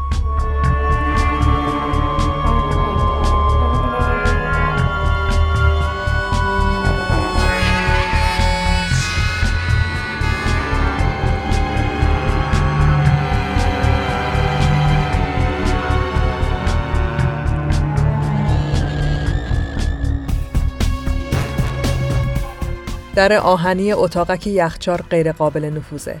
ولی مارو دست از تلاش بر نمیداره. لوسیل هنوز خودش رو تو کت جدید مارو مچاله کرده و با چشماش هیکل خستگی ناپذیر اونو نگاه می‌کنه که پشت سر هم عقب میره و خودش رو محکم به در میکوبه. مارو واقعا یه موجود عجیبه. انگار از پوست و گوش ساخته نشده. لوسیل تو همین فکراست که بالاخره توی یکی از این رفت و برگشتای سهمگین مارو در از لولا میشکنه و باز میشه. هر دوشون شک میشن. مارو رو به لوسیل می‌کنه و میگه پاشو بریم. لوسیل شک داره. میترسه. ولی بعد از چند ثانیه تردید بالاخره بلند میشه. مارو زیر بغلش رو می‌گیره و با هم خارج میشن. کسی تو ساختمون نیست و می‌تونن به محبته مزرعه برسن. به سمت درختها و منطقه جنگلی میرن که صدای هلیکوپتری توجهشون رو جلب می‌کنه و بعدم بادی که موقع فرود اومدنش ایجاد میشه راه رفتنشون رو سخت می‌کنه. تمام درختها شروع به تکون خوردن می‌کنن ولی مارو مصممه و می‌دونه کجا می‌خواد بره. هفتیرش یه جایی زیر درختها منتظرشه. با لوسیل وسط درختها گم و گون میشن و بالاخره می‌تونه اسلحه‌ش رو پیدا کنه. نفسش عادی میشه و یکم آروم می‌گیره. حالا می‌تونه خوب نگاه کنه که دوروبرش چه خبره. لوسیل زیر یه درخت چنباتمه زده و یه طرف دیگه هلیکوپتر فرود اومده. چند تا مرد قول پیکر در حال پیاده شدنن. پلیسن. یکیشون قد بلنده و یه طرف صورتش یه تتوی بزرگ داره. یه مسلسل هم دستشه. بقیهشون هم لباسای گارد ویژه پوشیدن. یه ارتش اومدن که اونا رو بکشن. اینجا چه خبره گلدی؟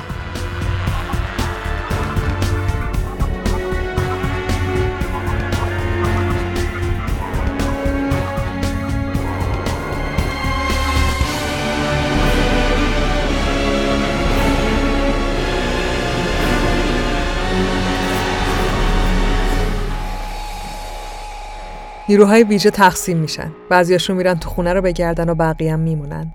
مرد صورت تتویی با سری تراشیده و قد خیلی بلند وایساده و تکون نمی‌خوره. بعد از اینکه مطمئن میشن تو خونه خبری نیست، شروع می‌کنن به گشتن مزرعه یا همون جنگل درندشت خاندان رورک. مارف پشت یه درخت پنهان شده و لوسیل پشت سر مارف روی زمین نشسته. مارف پلیسا رو زیر نظر داره و میگه فکر کنم دارم میان این سمتی. اما نمی‌تونه حرفش رو تموم کنه. چون یه ضربه محکم می‌خوره تو سرش. مارو روی زمین میفته. لوسیل سنگ بزرگی که دو دستاشه رو روی زمین میندازه و میگه متاسفم مارو. آخه داشتی هر دومون رو به کشتن می‌دادی.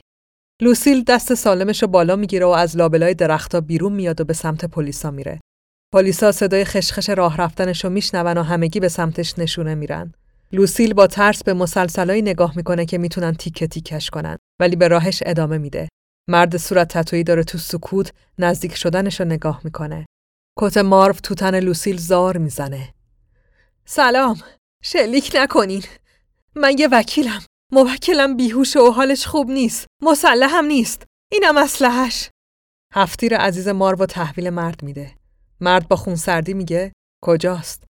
لای درختا. نیازی به کشتنش نیست. مرد بدون اینکه حالت صورتش عوض بشه جواب میده نیاز هست خانم. البته بعد از اینکه فهمیدیم به جز شما دیگه به کیا گفته. قبل از اینکه لوسیل بتونه منظور مرد رو بفهمه، صدها گلوله از مسلسلای تمام نیروهای ویژه به سمت شلیک میشن. لوسیل و کت جدید مارو هر دو سوراخ سوراخ میشن. لوسیل غرق در خون روی زمین میفته و چشمای متحیرش خیره به مرد باقی میمونن.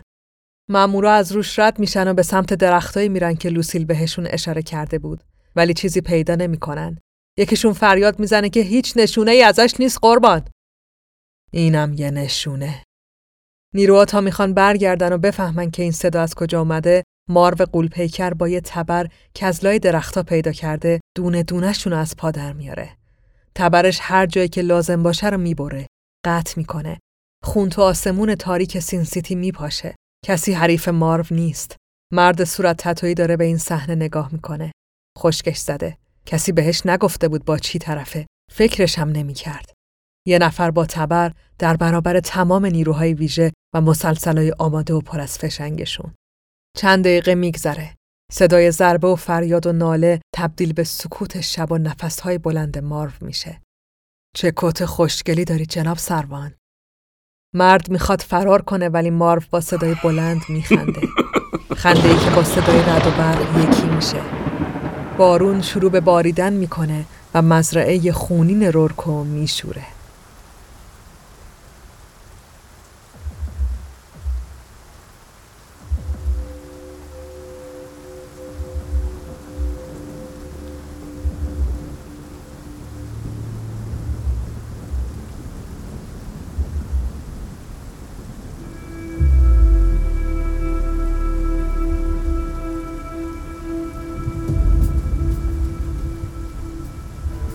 سین سیتی زیاد بارون نمیاد.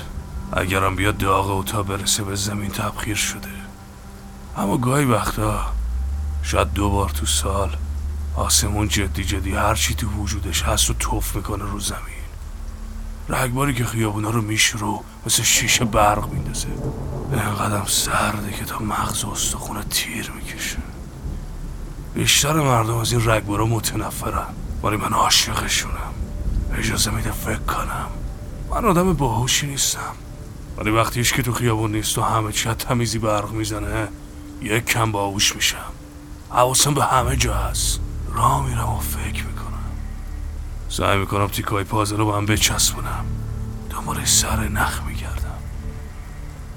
ولی ذهنم می‌رسم تو اون پلیس صورت تتویی و چیزی که لحظه آخر بهم گفت. مرد قوی بود. به خاطر بلایی که سر لوسیل آورد عصبانی بودم. واسه همینم واسه کشتنش حسابی سنگ تمام گذاشتم. تا لحظه آخر که یه اسم گفت و وقتی صورت بهت زده منو دید شروع کرد به خندیدن. پیروزمندانه کشته شد. وقتی کشیشم همین اسم گفت فکر کردم داره منو میترسونه.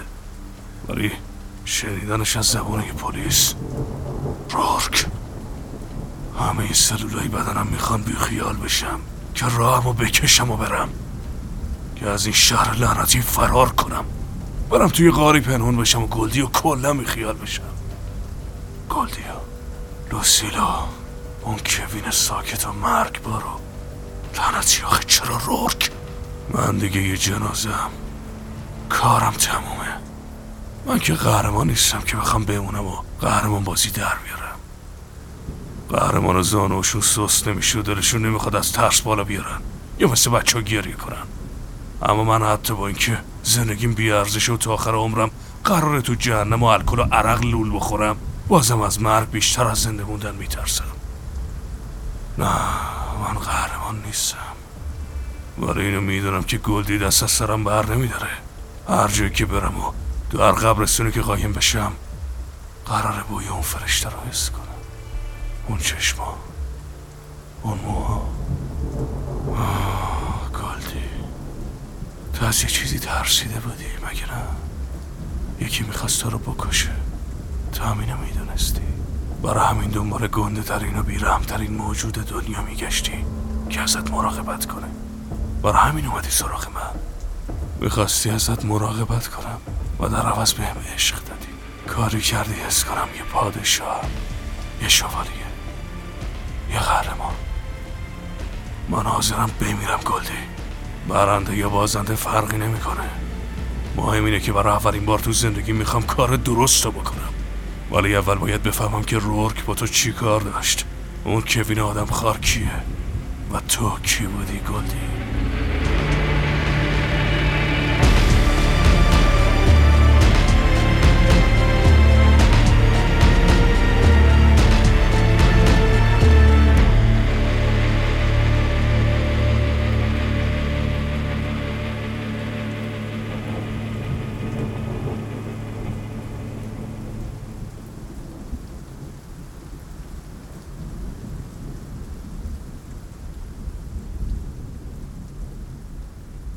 پاتریک هنری رورک. بهش رورک مقدسم میگن ولی این فقط یه لقبه و هنوز کلیسا رسمیش نکرده. پاتریک و خانوادش مالک کل سین به تمام آمریکا سناتور و قاضی و نماینده فرستادن. حتی یه کاردینال فرستادن. کاردینال پاتریک هنری رورک. مرد مقدسی که به راحتی می‌تونست رئیس جمهور بشه ولی تصمیم گرفت که به خدا خدمت کنه. اینجوری راحت هم می‌تونست خودش رئیس جمهور رو انتخاب کنه. بارون داره بند میاد و شهر در حال شلوغ شدنه. مارف تو خیابونا راه میره و به رورک فکر می‌کنه. گیج شده. به دارو احتیاج داره. ولی دیگه لوسیلی هم وجود نداره. لوسیل. لوسیل بهش گفت که گلدی روسبی بوده. یه روسبی و یه کاردینال با هم چیکار داشتن؟ فقط یه راه برای فهمیدنش هست. مارو به سمت شهر قدیمی راه میفته. شهر قدیمی اسم محلیه که روسبیا تصاحبش کردن. یه جای امن که هیچ کس بدون اجازه حق وارد شدن به اونا نداره. حتی پلیسا. از همون صد سال پیش خاندان رورک برای نگه داشتن جویندگان طلا تو سین سیتی روسپیا رو به شهر سرازیر کردن و حالا بعد از گذشتن یه قرن از اون روزا دخترها و نوه‌هاشون یه حکومت خودگردان دارن تو محله‌ای به اسم شهر قدیمی. مارو حدود یه ساعت تو تموم کوچه های محله میگرده و از همه سراغ گلدی رو می‌گیره اما هیچ کسی هیچ حرفی نمی‌زنه تا اینکه دوباره یه بویی حس می‌کنه. بوی یه الهه. سرشو بالا میاره. تو نوره چراغ تصویری از یه زن می‌بینه که اسلحه‌شو به سمت مارو نشونه رفته. یه زن قد بلند با موهای طلایی. امکان نداره. گلدی مرده. زن شلیک می‌کنه و همه جا سیاه میشه.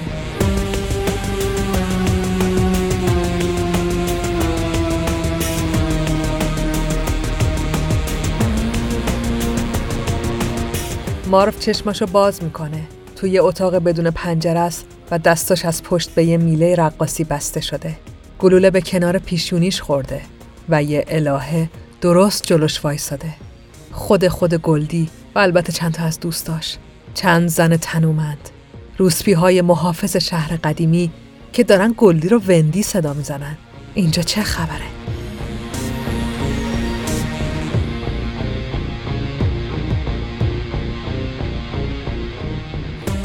گلدی. دارم توهم می‌بینم درسته؟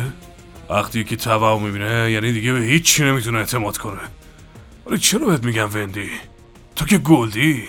چون اسم من وندی بوزینه احمق. گلدی خواهر دوقلوی من بود. فکر کنم خوش اخلاقه اون بوده. خودم میکشمت مرتیکه. ولی قبلش باید حرف بزنی. گلدی و بقیه کجان؟ چه بلایی سرشون آوردی؟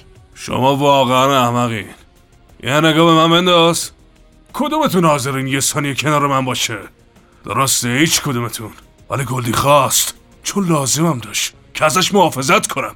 اما من زیادی مست کردم و اونم کشته شد. شرط میبندم که سر بقیه هم همین بلا اومد و پلیس هم هیچ غلطی نکرده. من قاتل نیستم خانم از همون لحظه اول دارم خودم رو می‌کشم تا حقیقت رو بفهمم. نزدیکم شدم. زیادی هم نزدیک شدم. حالا یا منو بکشید خوشگلا یا از سر رام برین کنار رو بذارین کارمو بکنم. مارف دستشو باز می‌کنه و بلند میشه. دخترها همه سکوت کردن و هیچی نمیگن. یکیشون واسه مارو یه سیگار روشن می‌کنه. تو که می‌تونستی دستتو باز کنی چرا فرار نکردی؟ چون مارو به دختر رو صدمه نمی‌زنه. کار یه پسر دیوونه به اسم کوینه. تا همچین موجودی ندیدم. حتی منم شکست داد. ولی می‌دونم که رورک پشت ماجراست. کاردینال رورک. که اینطور. می‌دونم. به نظر مسخره است. نه اصلا. گلدی واسه رورک کار می‌کرد.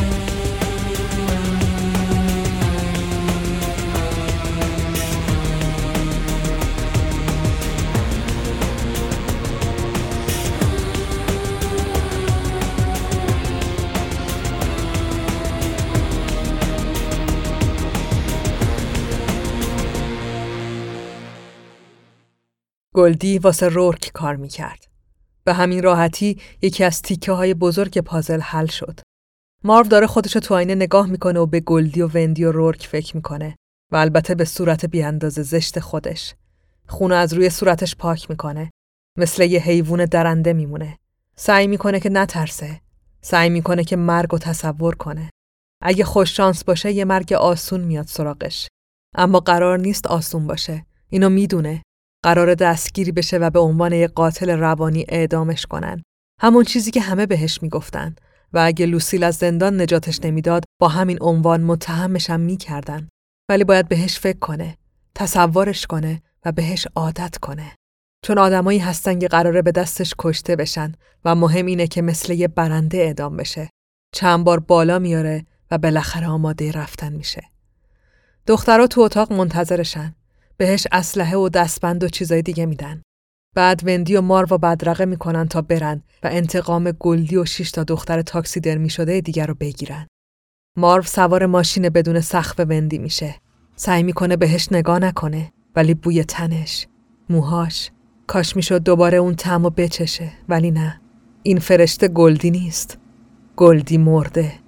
وندی در حال رانندگی دو تا سیگار تو دهنش می‌ذاره و هر دو رو روشن می‌کنه. یکیشو میده به مارو. طعم رژ لب قرمزش. نه مارو. گلدی مرده. گلدی خواهر من بود. من عاشقش بودم. برای همین هر کاری لازم باشه براش می‌کنم. ولی تو چی؟ داری جونتو واسه کی به خطر میندازی؟ تو که اصلا گلدی رو نمیشناختی. گلدی با هم مهربون بود. چاره ای نداشت. می‌خواست دورو بر تو باشه که زنده بمونه. به هم حسی داد که اصلا نمی‌دونستم وجود داره. من حتی نمی‌تونستم با پول آغوش یه زن رو بخرم. ولی گلدی با مهربون بود. مارو از وندی می‌خواد که وایسن و یه اره بخرن. بعد ازش می‌خواد که دم پمپ بنزین نگه دارن و یه گالون بنزین بگیرن. بعدم با سرعت به سمت درختای مزرعه رورک میرن. وندی همه رو اطاعت می‌کنه. هیچ سوالی نمی‌پرسه. مارو کم کم می‌تونه تمرکز کنه. دیگه وقت کشتن رسیده. نباید حواسش پرت بشه. همه چی رو با خودشون آوردن. اره بنزین دستکش دستبند سیم فلزی هفتیر تبر و یه شلنگ پلاستیکی باریک. وندی دلش یه سیگار دیگه می‌خواد ولی مارو بهش میگه که رسیدیم و وقت نداریم. دلش نمی‌خواد وندی لرزش دستاشو ببینه. مارو ترسیده. کنار پرچینای چوبی مزرعه نگه میدارن. همچنان تا فرسنگ ها بنای عجیب داخل مزرعه دیده نمیشه و بین درختها پنهان شده. وندی هیچ سوالی نمی‌پرسه. فقط به حرکات مارو نگاه می‌کنه.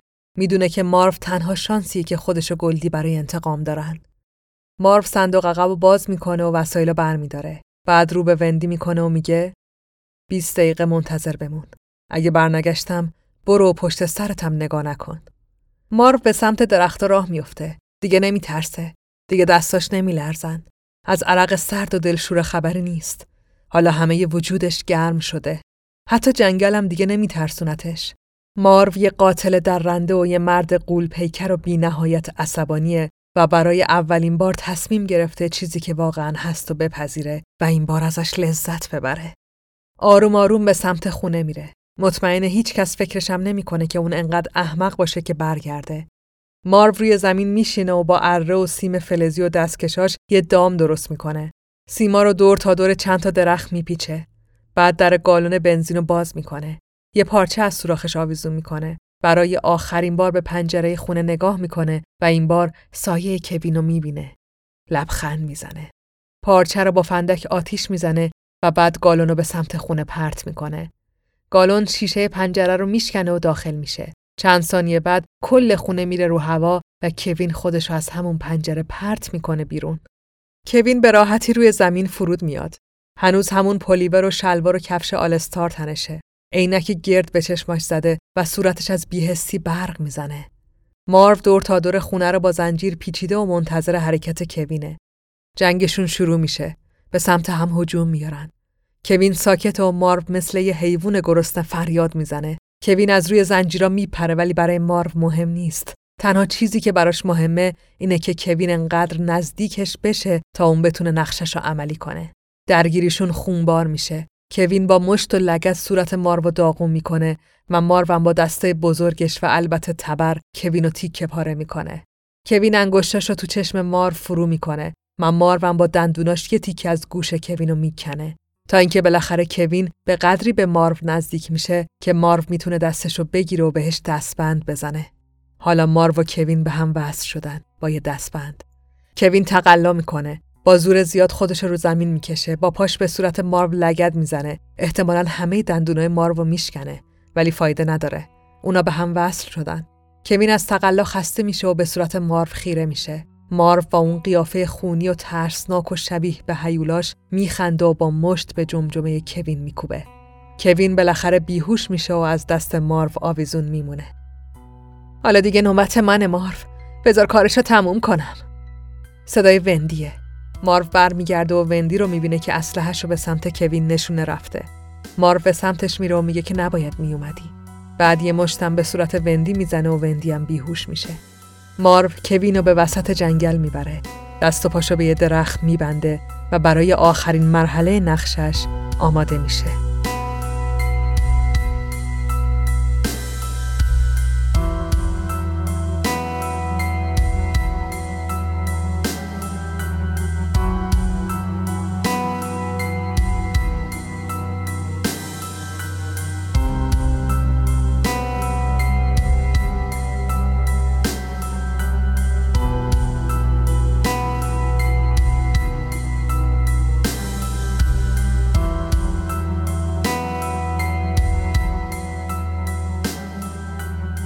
یک ساعت و نیم بعد وقتی خورشید کم کم داره بالا میاد مارو روبروی کوین نشسته.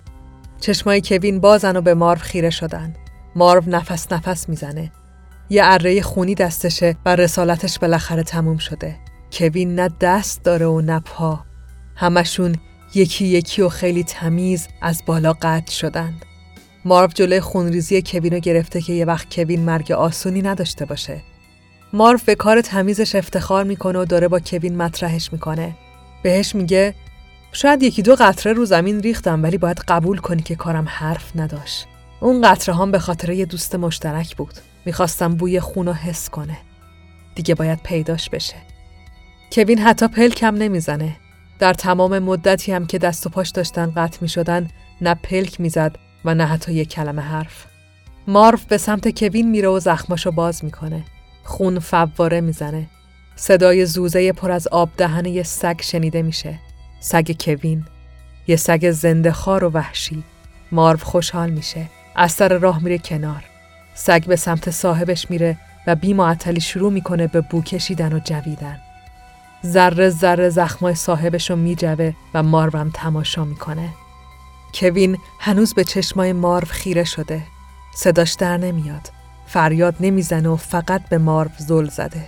وقتی کار سگ تموم میشه و میره کوین هنوز زنده است. هنوزم خیره است. مارو اره رو بر میداره و به سمت کوین خورده شده میره و این بار سرش رو قطع می‌کنه. کوین حتی این بارم فریاد نمی‌زنه.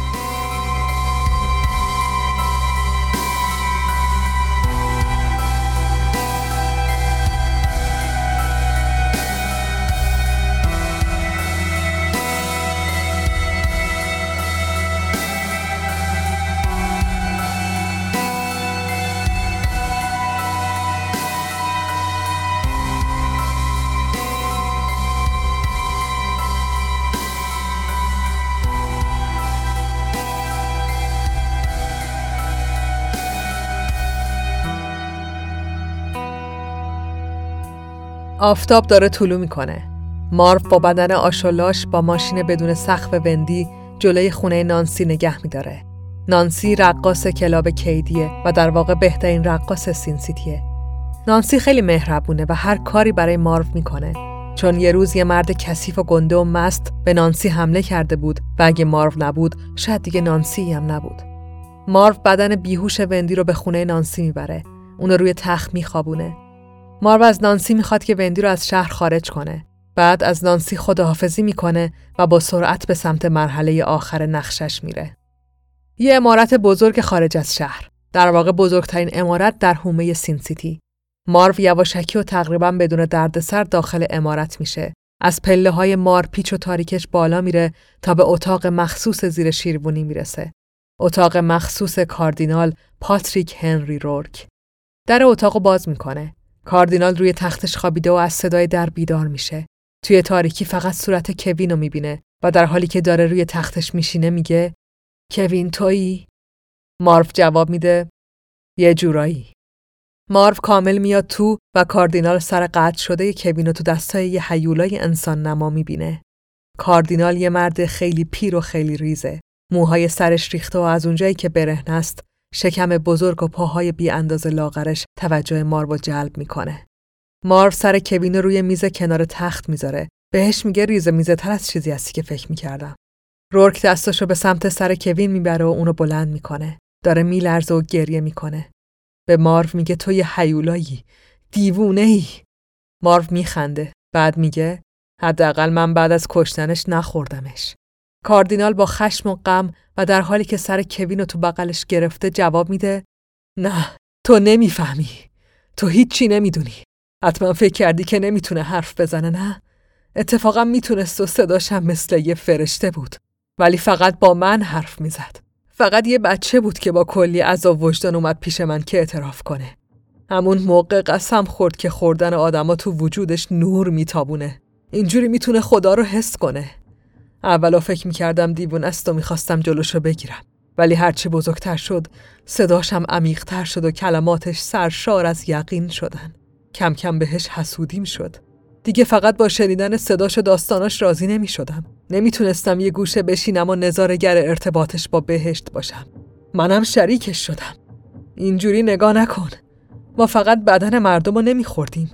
ما روحشونم میخوردیم. اون زنا که برای کسی مهم نبودن. کسی دلتنگشون نمی‌شد و توی راه ارزشمند جونشون از دست دادن.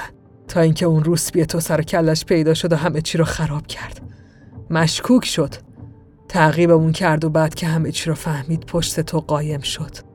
ولی تو الان اینجایی که بینم کشتی و الان نوبت من نه کشتن من خوشحالت می‌کنه پسرم.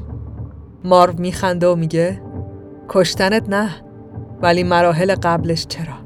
اگه دلت خواست می‌تونی جیغ بزنی.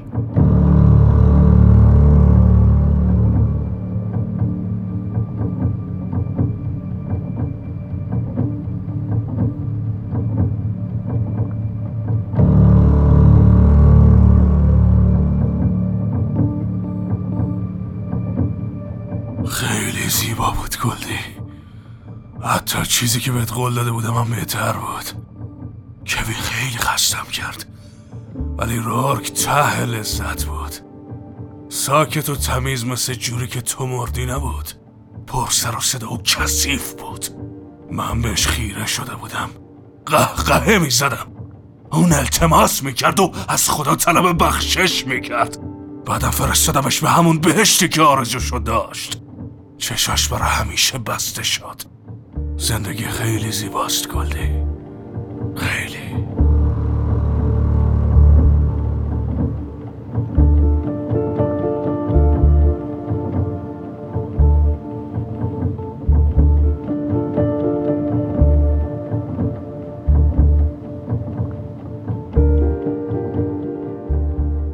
نیروهای ویژه به سمت اتاق زیر شیربونی هجوم میارن. در رو میشکنن و وارد میشن. قبل از اینکه مارو بتونه حرکتی بکنه به سمتش تیراندازی می‌کنن و بدن بزرگش رو سوراخ سوراخ می‌کنن. ولی هیچ کدومشون به سر مارو نمی‌زنن. برای همین چند روز بعد توی اتاق فوق محافظت شده بیمارستان Sin City مارو به هوش میاد. مارو زیر چندین دستگاه و هنوز هیچ حرکتی نمی‌تونه بکنه. پلیسا هر شب میان سراغش تا جایی که می‌خوره میزننش و بعد چندین دکتر و پرستار تلاش می‌کنن که زنده نگهش دارن. اما برای مارو اهمیتی نداره. هیچ حسی نداره. انگار همه چیز یه فیلم قدیمیه. انگار همه چی خیلی وقته که تموم شده. فقط نمی‌فهمه که چرا این همه پول و نیرو هدر میدن که زنده نگهش دارن. تا اینکه یه شب یه دادستان میاد و در حالی که مارو داره زیر دست و پای پلیس شکنجه میشه ازش می‌خواد که اعترافنامه رو امضا کنه وگرنه مادرش رو می‌کشه. مارو اول دست دادستان رو میشکنه و بعد امضا می‌کنه. نامه ای که توش نه تنها به قتل رورک و کوین اعتراف می‌کنه بلکه مرگ لوسیل و تمام دخترایی که رورک و کوین خوردن رو هم به گردن می‌گیره و حتی قتل گلدی رو. مارو به دادگاه میره. قاضی پر از خشم و مردم فریاد می‌زنن. همه می‌خوان که مارو هیولا بمیره. همه می‌خوان که قاتل روانی سینسیتی به سزای اعمالش برسه. قاضی حکم میده و دستور میده که سریع اجرایش کنن.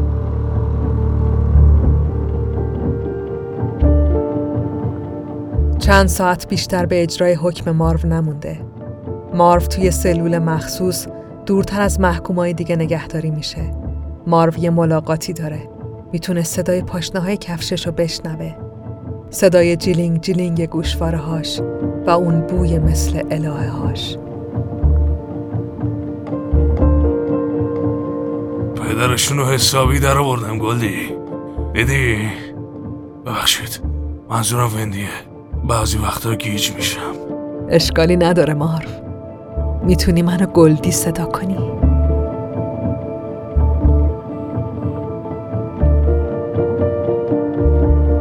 بوی فرشته ها رو میده. یه الهه. گلدی. میگه اسمش. گلدیه.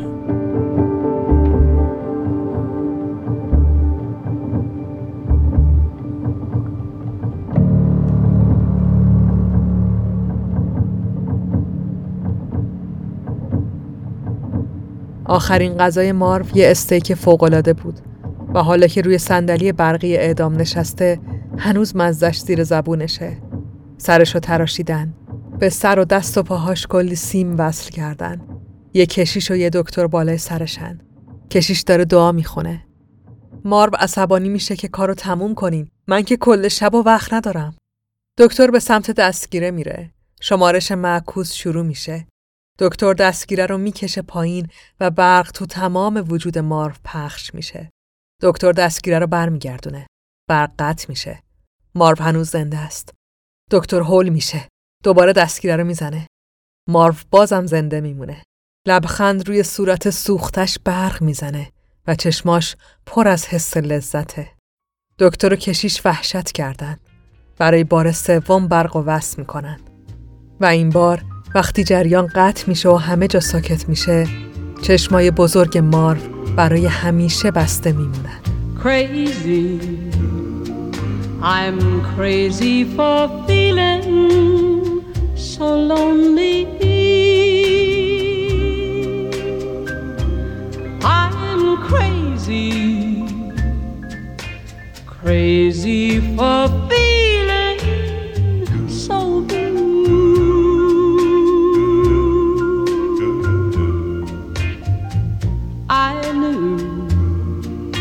you'd love me as long as you wanted. And then someday you'd leave me for somebody new.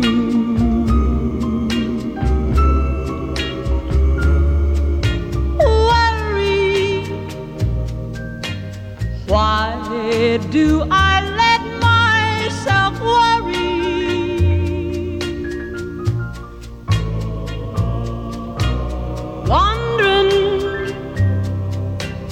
what in the world did I do?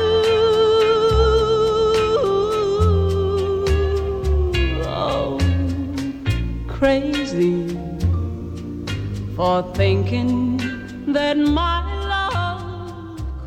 داستان اول کمیک هفت جلدی Sin City به نام خداحافظی سخت تموم شد. امیدوارم که لذت برده باشید و برای قسمت بعدی هیجان کافی رو داشته باشین. نیازی هم نیست خیلی منتظر بمونین. بزنین تا بعدی رو بشنوین. چون همونجوری که اول اپیزود گفتم پروژه Sin City Herolic قراره تو چهار قسمت و به طور همزمان منتشر بشه که شما الان اولیشو شنیدید. قبل از اینکه بریم سراغ اپیزود بعدی یادآوری کنم که من دارم به ترتیب انتشار کمیکا پیش میرم ولی خط زمانی داستانا با هم فرق داره مثلا داستانی که الان از مارو شنیدین اولین کمیک منتشر شده از سین سیتیه ولی زمانش بعد از کمیک های دیگه است که تو سال بعدی منتشر شده یعنی ممکنه تو داستانهای بعدی هم مارو زنده باشه هم رورک و بقیه پس گیج نشین و خودتون رو بسپارین به قصه تشکر ویژه می کنم از علیرضا وارسته عزیز به خاطر این همکاری شگفت‌انگیزش با Herolic. اگه دوست داشتین علیرضا وارسته عزیز رو بیشتر بشناسین، یه سر به توضیحات Herolic بزنین و از اونجا با صفحه اینستاگرامش و کاراش آشنا بشین.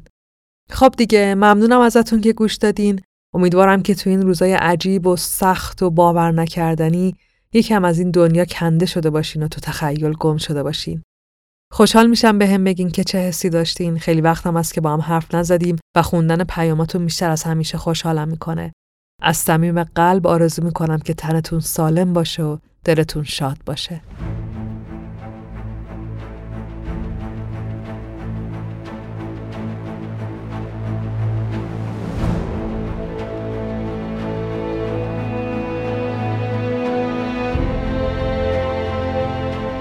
چیزی که شنیدین 27 مین قسمت از پادکست Herolic و اولین قسمت از مینی سریال Sin City بود. Herolic رو من فائق تبریزی به کمک بردیا برجسته نژاد می‌سازم. کار لوگو و کاور هر قسمت رو هم نسرین شمس انجام میده. طراحی وبسایت Herolic هم نیما رحیمیا انجام داده که همه لینک های مربوط به پادکست اونجا در دسترسه. می‌تونین صفحه و کانال مربوط به پادکست رو تو اینستاگرام، توییتر و تلگرام هم دنبال کنین و اگه حال کردین اونو به دوستاتون هم معرفی کنین. روزگارتون خوش، فعلا خدافز.